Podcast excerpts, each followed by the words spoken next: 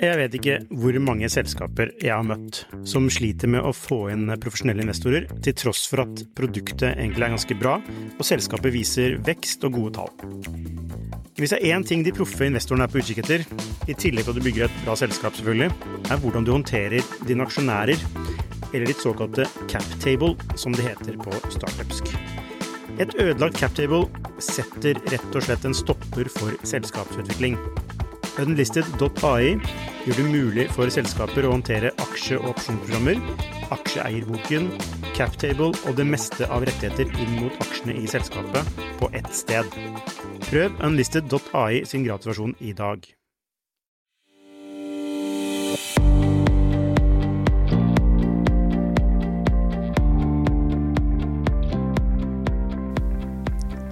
Velkommen til en ny episode i Skifters podkast. Denne gangen i et samarbeid med startup-tjenesten Entrepedia. Sammen så skal vi se på ulike sider av dette med å bygge et nytt selskap. I dag skal det handle om hvordan du kommer frem til selve ideen og utvikler den videre. Mitt navn er Per Ivar Nikolaisen, og jeg er med meg gründer Per Otto Wold i Spånn.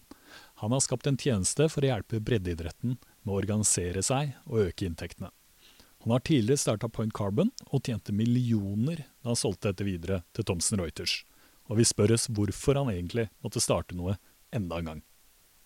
Uh, nei, det er vel litt at uh, At man har et annet drive inni seg. Uh, som en uro og en, en, behov for usikkerhet i forhold til hverdagen å bli utfordret. og så er det det å løse problemer og se at man liksom greier å lage ting tilfredsstillende som å lage ting, og, og få tilbakemeldinger på det. Eh, men akkurat det spørsmålet der er ganske komplekst. Hvis man virkelig går inn i seg selv og tenker hva er det egentlig som gjør at man gjør ting. Hvorfor har du et behov for usikkerhet? De fleste har kanskje det motsatte. Behov for trygghet og sikkerhet?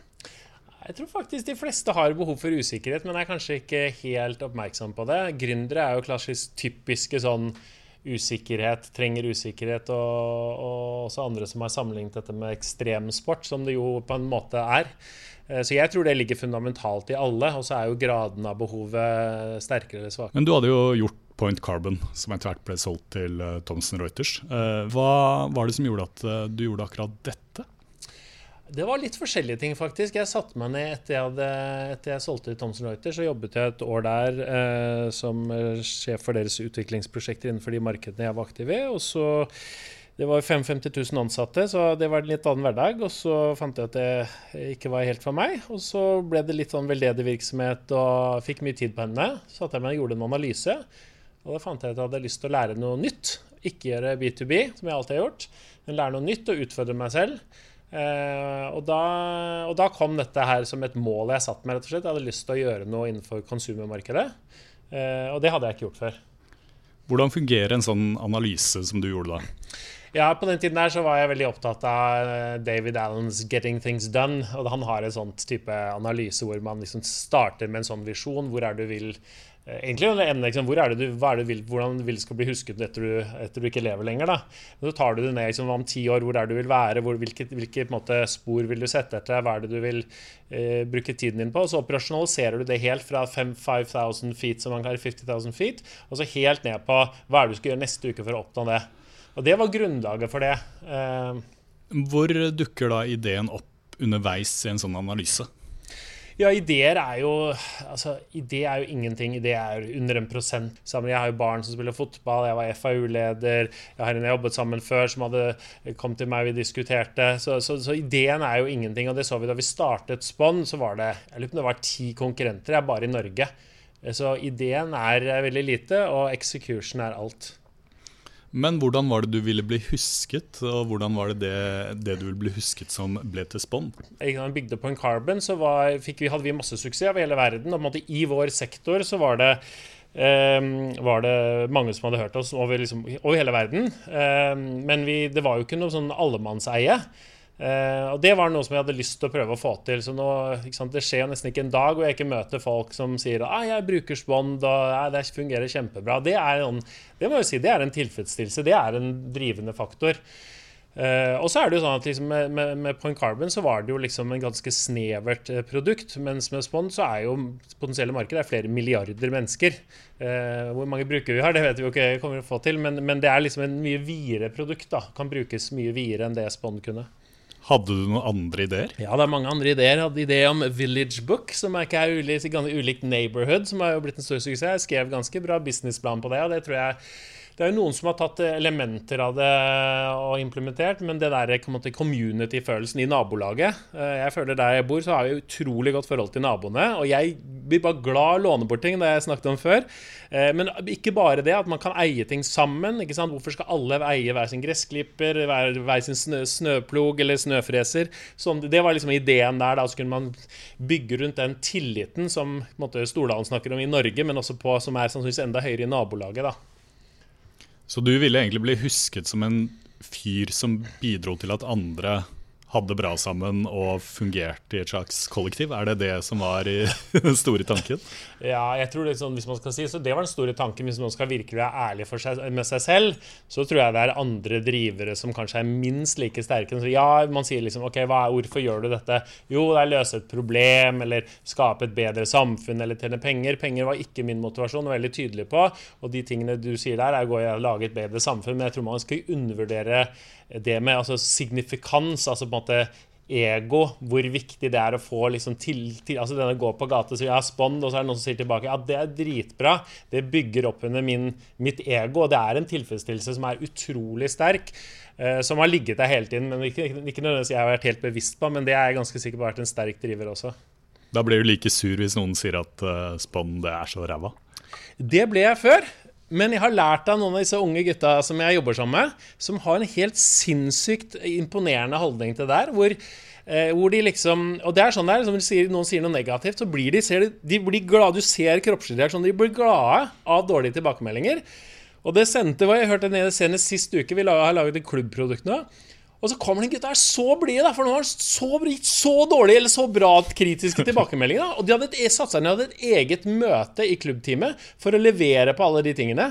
Og det er sånn, Sånn var ikke jeg før, og det har jeg lært av de gutta på 30. da, så det er, eh, Men eh, nå er jeg flinkere på det, men før var jeg ikke så flink. Men så har du denne ideen som da handler om det den handler om. Eh, eh som var en sånn personlig drivkraft for deg allikevel. da, Og du ville ordne opp i det problemet ja. som var der. Ja. Hvordan tar du det videre fra den situasjonen du er i da, eh, til å bygge det til, å bli noe mer? Ja. Nei, kåla litt i starten, litt frem og tilbake. Vi, liksom, vi um, prøvde å gjøre dette med konsulenter. Det, det er i hvert fall min erfaring. Jeg tror det har endret seg litt nå, men min erfaring er at det fungerte ikke. I hvert fall de vi prøvde med. Uh, så da begynte man å se sånn, ok, hvem er det jeg trenger. Og min erfaring fra Point Carbon var at vi, var, vi var, hadde mulighet til å liksom, Vi fikk de beste, altså utrolig bra folk. Og det gründerteamet var, selv om de var, også, de var ganske uerfarne, så var det helt sinnssykt eh, talenter. Um, så da måtte jeg så rundt og liksom, ok, hvem er det man skal få med seg? Uh, og Den første ansatte var jo en som jeg fikk anbefalt av en av mine beste utviklere på Incarbon, som ikke jeg kjente fra før av, og han er med fremdeles. Folk er jo helt kjernen i alt. Har du riktig team, så kan du løse problemer, så lager du egentlig hva du vil. Så, så, det var byggestenen. Og så har vi bygget sten på sten, prøvd å finne bra folk. Og det var jo litt krevende i starten, for dette hvis du kaller Spond en app, da, men det er jo ikke en tjeneste, men det var noe helt annet enn Point Carbon. Så hvis jeg skulle måtte starte noe tilsvarende Point Carbon, så hadde det ikke vært et problem for meg å ansette 50 sinnssykt flinke folk over hele verden. Og det, det, hadde tatt meg uker. Men i et marked med det jeg skulle drive med, da, og det, så var jo situasjonen helt annen. Jeg hadde ingen relasjoner, og jeg visste ikke hva det krevde, så hadde aldri lagd noe app før. Eh, så det var, eh, det var en krevende situasjon. Men hva var det du så etter eh, hos de første som du fikk inn i teamet? da? Nei, jeg så forskjellen mellom bra talenter og ekstremt bra talenter. Hvordan da? Eh, nei, erfaringen fra, mm, fra Point Carbon, hvor vi ansatte sinnssykt mye flinke folk. Og hvor jeg husker en eller annen, en, I Utvi hadde jo titalls utviklere også, i tillegg til analytikere. hvor han sa at liksom, ja, han fyren der han er så bra utvikla. Han, han, er verdt fem ganger hva en annen. Og Det er sånn, husker jeg, og det, det ser man også verdien av å ha de riktige folka.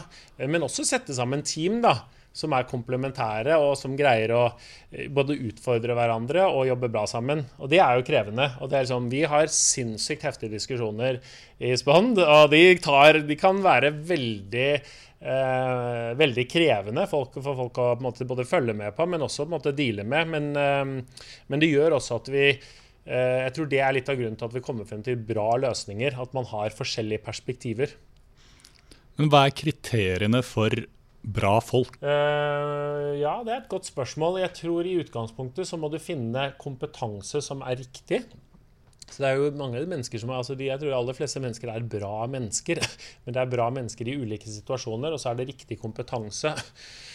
Eh, så jeg tror I starten så er det jo også sånn man ønsker liksom ganske sånn, liksom poteter, og folk er villige til å gjøre alt. Så Den første ansatte han jeg snakket med, han liksom hadde aldri utviklet noe Android-app før, og sånn, men han satte seg ned og gjorde det. ikke sant? Og det, eh, Nå driver han med helt andre ting, selvfølgelig. Eh, folk som er villige til å gå litt bredere, men som også kan spisse seg. Så tror jeg liksom dette her med det passion, eller som virkelig brenner for en idé, ikke sant? eller brenne for å få til noe, brenne for å lage noe som er bra, det tror jeg, Der er det grader av ting. Og der ser man ofte folk liksom, man skal jo, Jeg er veldig for at man skal levere et balansert liv, men skal man få til noe som blir veldig bra, så tror jeg man må ha en indre Aksel snakket om en sånn, sånn, klump, eller på en måte et, en liten sånn bål inni seg. da. Eh, og det tror jeg man må ha litt den der passion for å få til noe som er bra. da.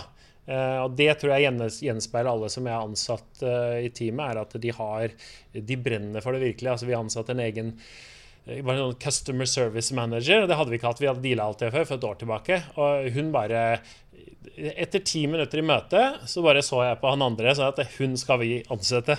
Og da merker du liksom at det er en person som er Det er noe der, da. Har du noe sjekkspørsmål? Ja, jeg har ulike sjekkspørsmål. Men jeg, er litt sånn Jeg tror ikke vi er sånn veldig gode på systematisk, som man hører liksom Google gå gjennom syv intervjuer og sånn. Og så er det litt sånn tilbud og etterspørsel også. Jeg tror litt sånn, jeg husker I Point Carbon så hadde jeg en fyr som kom Han hadde han kom, han akkurat utdannet fra Harvard og ville jobbe i Point Carbon. Da. Og Da hadde jeg ikke noe jobb til. Men jeg sa at venter du et halvt år, så er jeg 80% sikker på at jeg har en jobb. Og det gjorde han, og da fikk han jobb. Og han var helt Helt fantastisk fyr. ikke sant? Men, eh, så det er litt den der mulighetene som er der. Og det har jeg jo tenkt på også noen ganger. Liksom, plutselig kommer det noen til deg og sier at jeg, liksom, jeg har ikke budsjett, har ikke råd til å ansette. Okay, men hvordan skal vi få det til allikevel? Det virker jo litt sånn magefølelse også, dette her. Men går det an å oversette den magefølelsen du har overfor en person som kommer til deg og vil jobbe for deg, eh, til hva det egentlig handler om? Det vet jeg faktisk ikke. Jeg tror det er mye magefølelse. Jeg følger veldig mye min mannlige intuisjon, som er magefølelse. Jeg har veldig tro på det. Og det litt, den magefølelsen er jo basert på erfaring gjennom nå 50 år. Eller, ja. så, så, så, jeg tror ikke det, det er jo data, det er bare data du ikke greier å eh, skrive ned på et ark. Og de dataene er sannsynligvis mye større, mer data enn det du greier å rasjonalisere i hodet ditt. Eh, og det der med ansettelser er ekstremt vanskelig. Fordi man sitter, man sitter i et intervju, og så vil man gjerne finne noen. Og så begynner man akkurat som bil kjøper en bil, så ser man mer på informasjonen etter man har kjøpt bilen.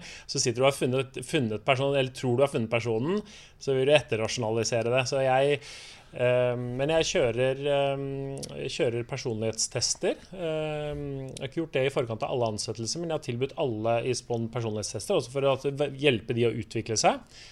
Jeg må innrømme at det hadde jeg ikke, har jeg ingen tro på eh, i tidlig fase på en carbon. Eh, og så etter en veldig dramatisk episode, egentlig, eller en potensiell dramatisk episode, så har jeg liksom Og jeg ser det, jeg tar personlighetstest selv hvert år og får se på hvordan ulike faktorer utvikler seg. Så jeg har veldig tro på det, faktisk. Eh, men det må tolkes av en person som har erfaring. Så det er kanskje svar på spørsmålet ditt. At det finnes verktøy der ute som kan hjelpe deg i den prosessen. For det er det er det viktigste, og det er by far det vanskeligste. Dramatisk episode. Det handler egentlig om at du har misforstått hva slags menneske det egentlig var du hadde foran deg. Ja, jeg er redd for at du kunne tatt tak i den der. Eh, nei, det var ikke så, altså, Jeg skulle ansette en seniorperson fra, som hadde jobbet i et stort oljeselskap i London, eh, i Point Carbon. Eh, og jeg var, jeg var, klar, hadde gitt han tilbud, masse penger. Var, jeg hadde signert, og så kjørte han gjennom en personlighetstest og en analyse. Og etter konklusjonen på det, så, så var det klart at han var helt utbrent, og han innrømte selv. Og det hadde jo vært et, eh, ikke bra for han, og definitivt ikke bra for meg og selskapet. Og den så jeg ikke i det hele tatt. Og jeg hadde ansatt flere hundre mennesker. Så det er, eh, det er vanskelig. Ingen av dere, og du er jo ikke teknolog. Eh, hvordan går man da frem for å finne gode teknologer?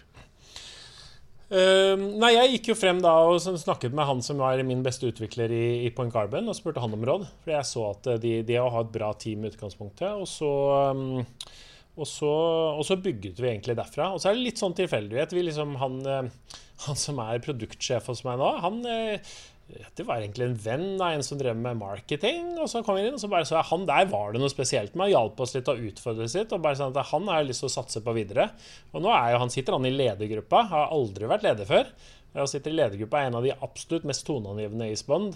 Um, så, så, det er litt sånn tilfeldigheter. Jeg skulle gjerne sagt at det var mye mer systematisk. Og det hadde det nok vært også hadde jeg skulle gjort noe lignende på en carbon.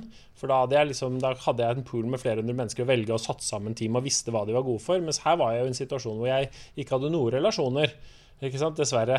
Hvordan vet du at folk har eh, evnen til å holde ut? For det er jo ofte det det handler om i en uh, startup. Du kan jo uh, brenne noe sinnssykt for et eller annet i ja. et halvt år, kanskje ja. ett år. Men så må jo dette bålet ja. Det kan ikke bare være en haug med tørrkvist som brenner opp med en gang. Det må være et bål som brenner over tid.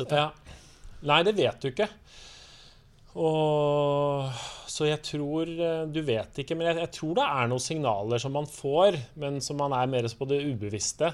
Jeg er verken veldig smart eller uh, veldig flink til veldig mye, men jeg på en måte har en evne til å stå i det og ikke gi meg. Men jeg tror man har noen indikasjoner på det hos folk. At det er noen som liksom har det. Og du ser det litt på atferden også når, de, når, du snakker med dem. Liksom Ikke det at de skal bli engasjerte liksom i forhold til deres form, men om det kommer fra et sted som er liksom veldig fundamentert, da, tenker jeg. Uh, og Det så jeg når du starta Skifter også. Det var noe greier der. ikke sant? Jeg var ikke i tvil om at dere skulle få det til.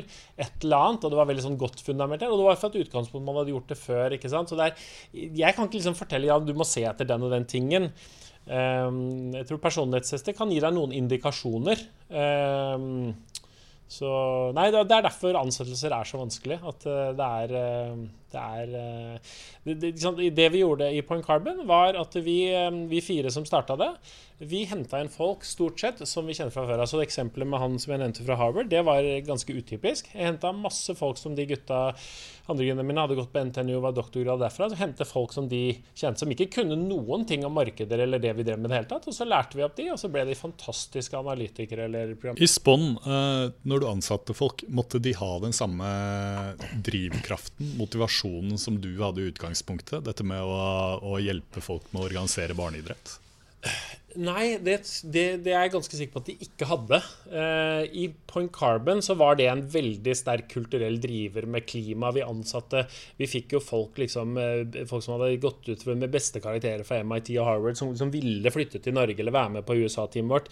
Uh, det tror jeg ikke er tilfellet. Jeg tror jeg på en måte mer at jeg har greid på en måte å å skape et engasjement for at vi skal bygge noe som er bra. Og jeg må også innrømme at vi, den på en måte purpose-driven brandet som Spond er, prøver å være nå, er nå, det var ikke Det lå nok underliggende, men det var ikke tydeliggjort i starten. Eh, og Det er noe som vi har jobbet med Johan og gutta i Kahoot om også. Liksom, en av de faktorene som deres suksess er å være veldig tydelig på purpose. Og det er noe som liksom, liksom Flere år senere ser man verdien av liksom, Når man connecter til det purposet, så får man den der connecten i hjerteregionen hvor man liksom føler at det her brenner jeg virkelig for. Ikke sant? Så det, det, det der, i hvert fall Den reisen vi har hatt med, med Spond, og tror jeg tror med Point Carbon, var, den er ikke så rettlinjet. I hvert fall ikke, ikke, har ikke vært det for meg. da. Så man liksom connecter, er å connecte med ulike ting som kommer gjennom å utvikle både selskapet, men også hvordan man ser på det man driver med. Eh, og Det tror jeg er en verdi i seg selv også, at det ikke blir statisk. Dere hadde jo ikke noe sånn klar forretningsmodell når dere begynte med dette, her, og dere gikk jo litt sånn bredt ut, og så smalnet dere inn etter hvert. Kan du fortelle litt, Tone? Vi starta jo litt eh, eh, startet jo fra barneidretten. Og så det som skjedde da, at vi så at å ja, her, det her virker som nå er vi på noe spennende her. Vi var jo opp mot liksom Facebook og sånn, så det var liksom det var, var liksom, det var en klassisk sånn eh, stor, stor konkurrent, kan du si.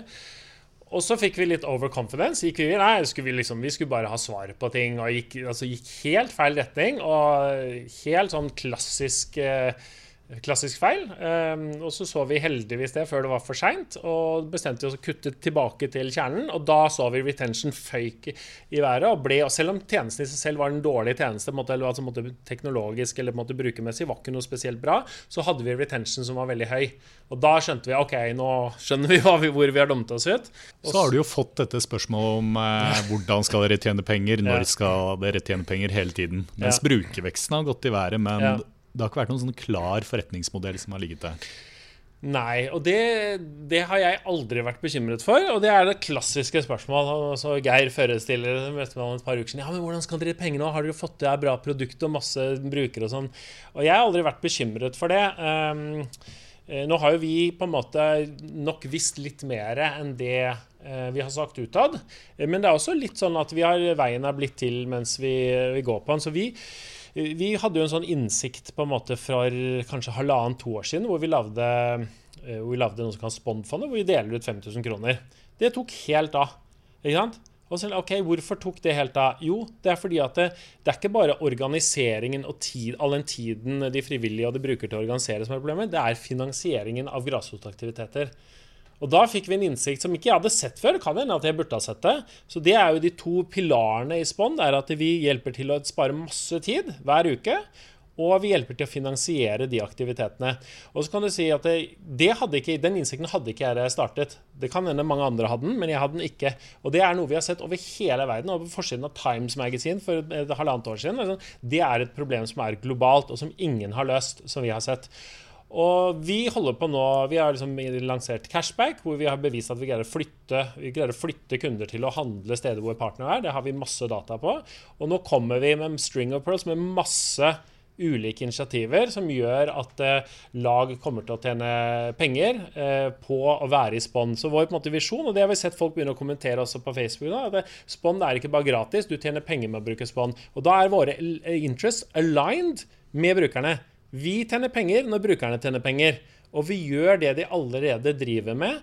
Ikke sant? Så ikke sant, type, Ja, de handler jo, de driver med dugnadssalg, de, henter, de betaler treningsavgifter. Vi hjelper dem med å gjøre de tingene der enklere, og så tjener vi eh, litt penger i hver transaksjon. Så vi snudde det rundt. Vi sa ok, istedenfor å gå og prøve å selge til frivillige som allerede jobber gratis, eller til klubber, 12 000 idrettslag i Norge som har kjempedårlig råd og liksom er kanskje en halv ansatt, så sa vi ok, hvilken asset har de? Jo, de har asseten i anførselstegn eh, barn, unge og aktivitet, og de har medlemmene sine. Og så, okay, Hvordan kan vi hjelpe eh, klubbene å få utnyttet de assetsene der? Du snakker om feil. Eh, er det én feil du kan trekke frem som, du, som på en måte kunne ha knekt det hele? Når vi så ting begynte Ok, her er det noe, noe vi har funnet noe som fungerer, da, i, i, veldig tidlig fase, og så ble vi, eller jeg ble overconfident. Og Det er jo liksom, det er jo en fordel å ha gjort ting før, og så er det noen ulemper. Og så er Det jo liksom, det finnes jo på en måte supermennesker som, som ikke går på noen feil, men, men, men, en av de feilene jeg gikk på, i hvert fall det at liksom, ja, jeg har gjort det før, hatt suksess, eh, dette får jeg til nå. Og da på en måte ble vi altfor vide, og det kunne ha knekt oss. Hadde ikke jeg på en måte gjort det før og hatt den finansielle backingen som jeg har eh, da, så tror jeg det hadde knekt spånd. Når det går sånn bredt som det der, hva er problemet med det? Eh, nei, problemet er jo at du løser eh, Du prøver å løse mange problemer før du faktisk har løst ett problem veldig bra først. Og det er jo klassisk. Det er jo Facebook det. De var jo veldig smale i starten, og nå er jo Facebook eh, gjør jo alt, ikke sant. Det er, eh, jeg tror det er det viktigste å få den der, finne den der ene funksjonen eller ene behovet som ikke er løst der, eller som ikke er løst på samme måte, og løse det ordentlig bra. Bygge det som grunnsten istedenfor å prøve å gå vidt og prøve å løse alt ganske halvdårlig. Hva var den viktigste motivasjonen for de første ansatte? Og hvordan jobba du for å motivere dem? Det er jo et spørsmål du bør stille de, kanskje. da. Altså, jeg, tror, jeg, tror, at en del av det er at eh, de hadde lyst til å være med Jeg tror liksom, Grunnlaget er å være med å bygge noe som er ordentlig, bra. Eh, og se verdier. Det er veldig moro å bygge eh, produkter, men også bygge team. Det tror jeg er helt eh, sentralt. Og så tror jeg en, en av de tingene jeg tror jeg er god på, er på en måte å gi, eh, å, å gi folk tillit til at eh, her skal de få frihet til å jobbe, de skal få muligheter, de skal bli behandla ordentlig. Og her er det en mulighet sammen som vi skal få til. At jeg på en måte gir, gir de trygghet på at dette skal vi få til uansett hvor mye smerte vi skal gå igjen, så skal vi få det til. Er det noe forskjell på hvordan du jobbet før for å motivere folk, eh, versus i dag? Jeg tror det går litt i bølger og daler, og det er litt hvor man selv er i livet. Hvis man har, eh, hvis man er, hvis man har masse energi og man er på toppen av verden, og sånn, så, så, så, utstråler man noe annet og gjennom det motiverer på en annen måte enn hvis man er sliten, som vi alle går gjennom faser og er. Så tror jeg at det påvirker jo hvilke tanker man har i hodet sitt, og på den måte hvordan man agerer i forhold til eh, medarbeiderne sine. Da. Og Der går jo også jeg i faser. Noen ganger er man bedre leder, og andre ganger er man ikke så god leder. og Det gjelder jo på alle sider av livet. ikke sant? Hvilke grep gjør du for uh, at dine down-faser, eventuelt, hvis mm. du har litt uh, lite energi en periode, hvilke mm. grep gjør du for at det ikke skal smitte over på de ansatte? Nei, det har vi snakket om før. Så jeg har jo ett uh, våpen. som jeg, jeg, hadde ikke stått her nå om jeg ikke hadde det. Så det er meditasjon. Meditasjonen er én ting, men du har jo også fått inn en del kjente investorer. Eh, til mm. tross for at du hadde penger selv, mm. så henta du inn en kar som uh, Aksel Lund Svindal, mm. eh, f.eks. En mm. tidlig fase. Eh, hvorfor gjorde du det? Ehm, det startet vel med at, at, da jeg sa ok, hvis jeg skal gjøre et prosjekt til, så skal jeg gjøre det med folk som jeg uh, syns det er Som jeg respekterer, som det er hyggelig å være sammen med. Um, og som er flinke og som kan utfordre meg. Uh, akkurat i Aksels tilfelle så var jo det litt Vi begynte å snakke om hva han skulle gjøre etter han sto på ski, og så ble det litt sånn prat rundt det. Og så, og så har han vist seg å være en enda større kapasitet enn det jeg trodde han var. Um, men det gjelder også de andre. Hvis du tenker på styreformann Birger, Birger Magnus, som også er utrolig bra menneske og person og relevant erfaring, um, så gikk jo jeg mal aktivt ut og prøvde å, prøvde å, få med han, fordi jeg ville ha med han i min sfære rundt Spond.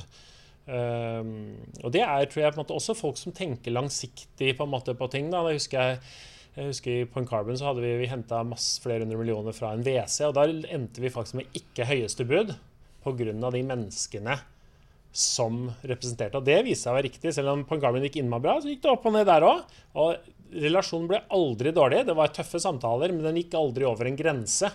Og det, og det, var det jeg så i de to damene som kom og, og solgte seg inn. Vi hadde masse potensielle budgivere. De, var, de representerte noe som jeg connectet med i forhold til de de var. da. Hvilke styrker hadde Aksel, uh, som du så hos han? Uh, sånn rent bortsett fra at uh, jeg tenker at det er god, god PR å, ja. å, ha en sånn fyr inn når du skal drive med noe som har med idrett å gjøre. Ja. nei, det er mange ting. Altså, det, er jo, det ene er å på en måte både tørre å utfordre i et område han ikke kjente så godt til. Å være nysgjerrig og lære å stille spørsmål. ikke sant?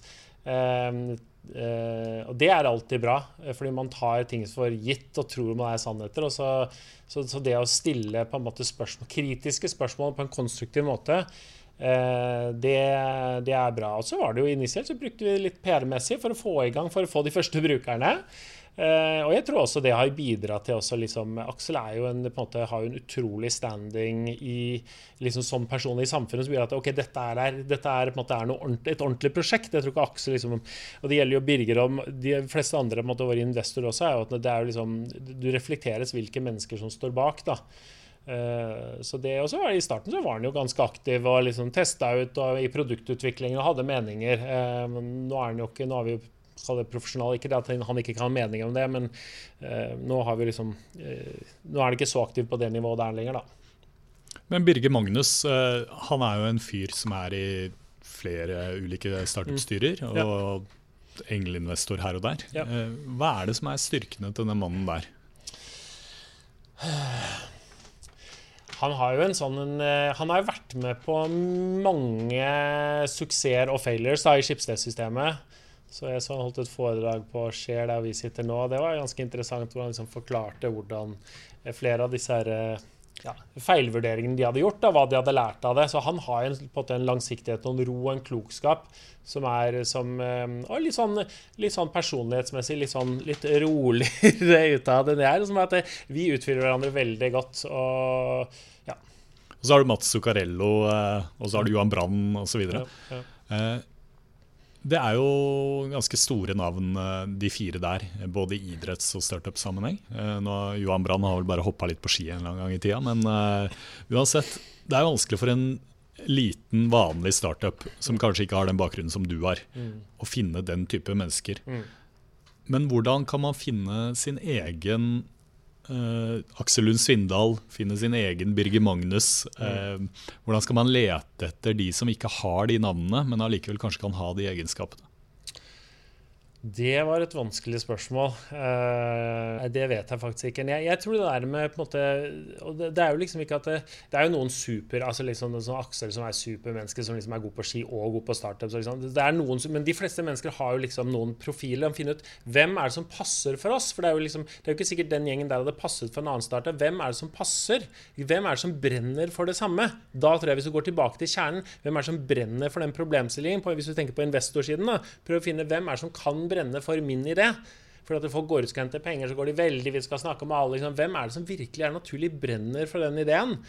Eh, og det husker jeg jeg snakket med han eh, Carl i, i Kolonial, sa at på WC-en sa ok, hvil- hvilke når de skulle ha inn nye penger, liksom, hvem er det ikke? Og gikk de på de som naturlig kunne ta en stake i Kolonial? Og det er litt den der greien å prøve å finne ut er som, hvor er matchen bra, da? Sånn til slutt, du snakket om feilene.